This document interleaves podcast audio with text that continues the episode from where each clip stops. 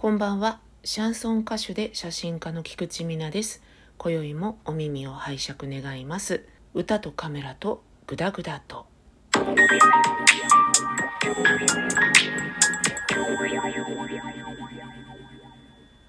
改めましてこんばんは。シャンソン歌手で写真家の菊池美奈と申します。今日はうまくならないピアノの話をしようと思います。ちょっと前にピアノの話で多分ねタイトルがもうそのものズバリ「うまくならないピアノの話」っていう回があったんですけれど月に1回ぐらいピアノを習いに行っています。習って5年目ぐらいかな。先生はすごくいい先生でクラシックの先生なんですけど私が弾いているのはクラシックではないのですね。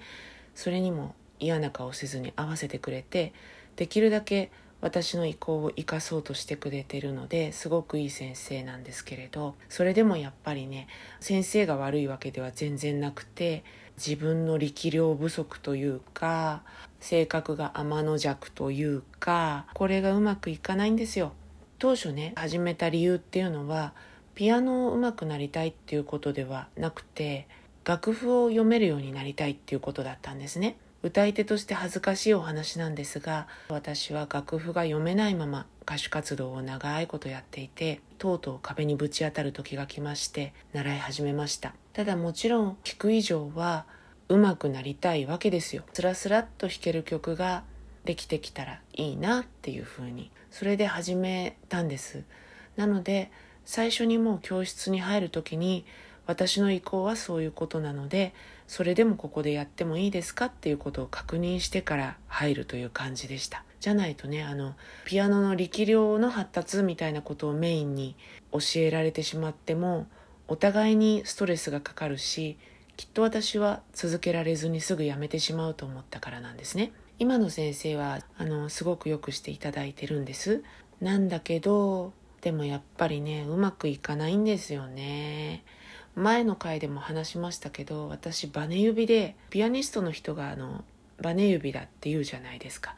でもあれって割と後天的なものなんですよね。弾きすぎてバネ指とかバネ指になった期間がすごく長かったとしてもなったのは後天的なんですね。だけど私の場合は生まれつきのバネ指でもう指がカクンカクンになったりとか突っかかったりとかね関節が。だからこうスムーズに曲げ伸ばしっていうのができなかったりとかするっていう、まあ、指を持って生まれたわけなんですね。でも、まあ、日常生活には支障がないので痛みとかもないので大して意識せずにここまで来てるんですけどやっぱりねピアノっていうのは意識をせざるを得ない場面っていうのが出てきますね。5年とかやってても1曲もスラスラ弾ける曲ないんです。謙遜してるわけじゃなくてね。本当にどれも突っかかり突っかかりでようやく OK になるっていうレベルなのかな。まあ大人になってから習ってるのでなんか一番こう私は隙間に落ちやすいとこにいるっていうんですかね。大人で習う方っていうのは大概が趣味なわけですよ。または昔やっててあのまた弾きたいとかね。だからもう褒めちぎるというかね。そういった方向で教えられるとそれで心地よく続けられるっていう人の方が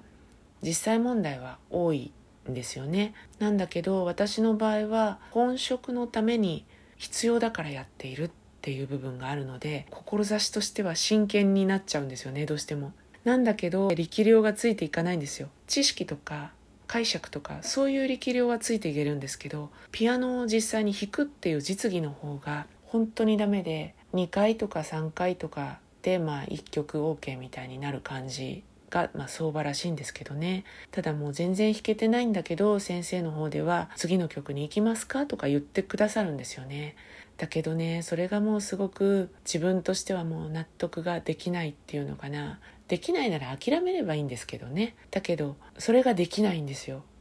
スラスラ弾けることを目指してるんじゃないんだけど自分の中でのある程度の及第点っていうのがやっぱりあってそれに遠く及ばないレベルなのによくできましたって言われたりとかあと次の曲に行きましょうかって言われるのがねよくできましたっていうのは先生が気を使ってくれてるっていうのもわかるんで自分の感情をちょっと殺すっていうかなめすっていうかするんですけどこれ以上やっても無理だなって先生の方で思うんでしょうね。それで次の曲にしましょうかっって言われるともうそれがすごく嫌なんですよ。正直に言うと。困りましたね私の天の弱にもね。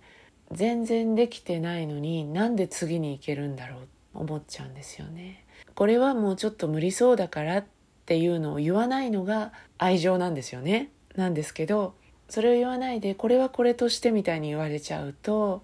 ものすごく気持ちが穏やかでいられないんですよね。とはいえね大人なのでその辺はと思ってでもやっぱり次に行くっていう選択はできなくてもう一回やってきますって言うんですけど今後もあんまりうまくならないだろうなっていう見通しの曲を練習するっていうのはやっぱりこれ結構きつくってじゃあ諦めろよって自分で思うんだけどね結局今回もそういった感じが強くってですね。で先生の方もちょっと気持ちが陥るっていうのかな。元気なくなっちゃうし私は私でやっぱりまあ、元気はなくなりますよねあからさまじゃないにせよ個室で2人で練習するというか練習を見てもらうので絶対伝わってしまうものなのでね行くたびにイライラしてしまったりとか嫌な気持ちって言っちゃうとすごく語弊があるんだよな。まあでも愉快ではないよね。もやもやは通り越してるな。ざわざわに近いかな。うん、なんかねっていう気持ちでピアノ教室を後にするのでした。ピアノの話はちょっと一回で終われないぐらい、ちょっともう一つ二つですね、言いたいことがあるので、次回に続きにしようと思います。あの、あまり時を置かずにお話ししようと思っています。それでは今日はこの辺で。歌とカメラとグダグダと。